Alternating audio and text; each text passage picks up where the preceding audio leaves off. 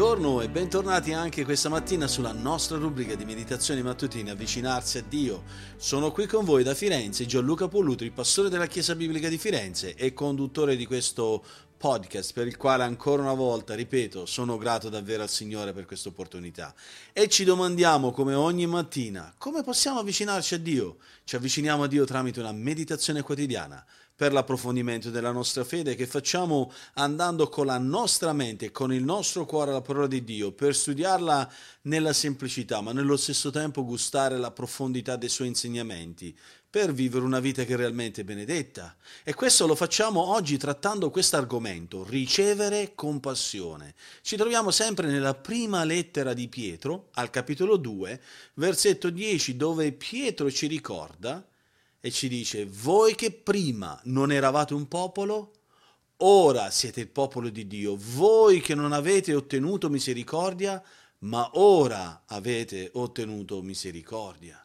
Questo versetto ci porta proprio di fronte a quella realtà che poiché Dio ha compassione, egli rifrena la sua giusta punizione verso i tuoi peccati.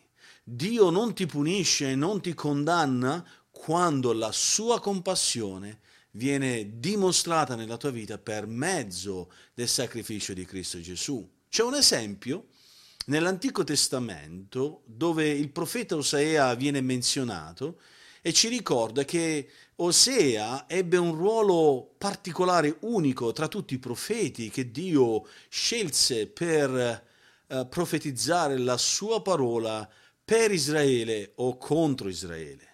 E Dio ha usato Osea in una maniera incredibile e ha usato anche sua moglie, che era una prostituta, un'adultera, Gomer, la famosa Gomer, e la, li ha usati proprio come un'illustrazione vivente di quella che era, era la realtà spirituale del, del, popolo di Israele. Ha dimostrato eh, Dio per mezzo della vita di Osea e di, Co, di Gomer come il suo amore per Israele non era basato su quello che Israele faceva, anche quando Israele si era dimostrata infedele. Infatti, quando Gomer diede alla luce una figlia, il Signore disse a Osea di chiamare quella figlia Lo Ruama, dalle, dalle parole ebraiche proprio Lo che significa nessuna o no, ruama misericordia. Questo perché? Perché la sua misericordia per Israele sarebbe presto finita.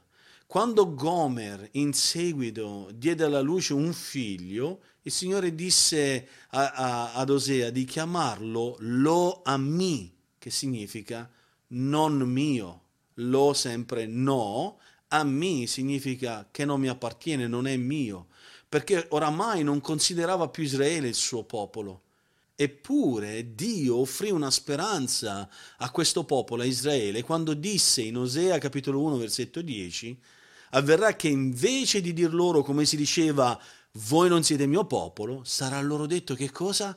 Siete figli del Dio vivente. Che meraviglia la compassione di Dio, nonostante l'infedeltà di Israele, Dio aveva già preannunciato il giorno in cui avrebbe chiamato Israele a salvezza insieme al resto della Chiesa. E considerando il versetto che abbiamo letto oggi di Prima Pietro, Pietro lo prende e applica questo passo dell'Antico Testamento, questa comprensione dell'Antico Testamento, lo applica alla Chiesa del Nuovo Testamento, proprio come ha fatto Paolo in Romani capitolo 9, a versetto 25 e 26, quando dice io chiamerò mio popolo quello che non era mio popolo, e amata quella che non era amata.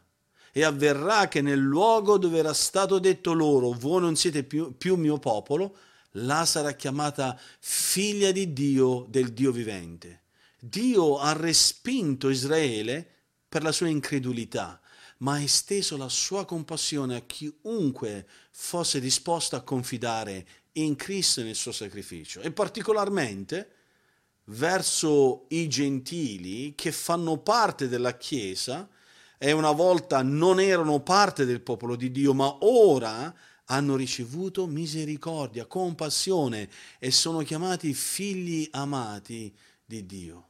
La misericordia di Dio include la sua cura provvidenziale e generale per tutta l'umanità, ma Osea, Pietro, Paolo parlano della sua speciale compassione, prima nel salvare il peccatore, poi nel benedire il, pe- il, peccatore di benedizioni spirituali ogni giorno.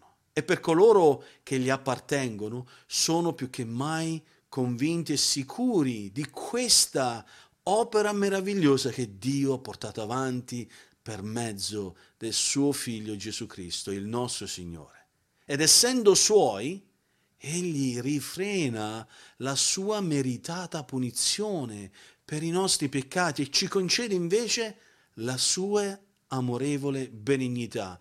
Lì dove meritavamo di essere condannati, giudicati da Dio, Dio guarda suo figlio sulla croce e dice io scarico tutta la mia giustizia, tutta la mia santità e tutta la mia ira su quei peccati che Cristo ha portato per noi sulla croce. E quando guarda a noi, vede tutta la giustizia di Cristo, la vita vissuta in giustizia al Signore e dice tu sei redento perché sei coperto dalla, dall'amore di Cristo, sei coperto da quella grazia che hai trovato in Cristo.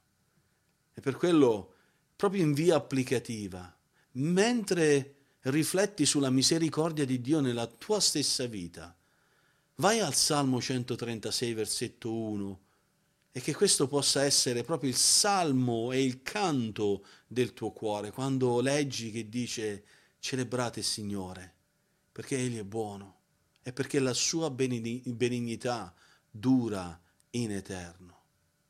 Pensate proprio alla meraviglia della bontà di Dio, della compassione di Dio verso noi, che meritavamo il suo giudizio, e invece è ricaduto su Cristo e su noi tutta la giustizia di Cristo è stata imputata.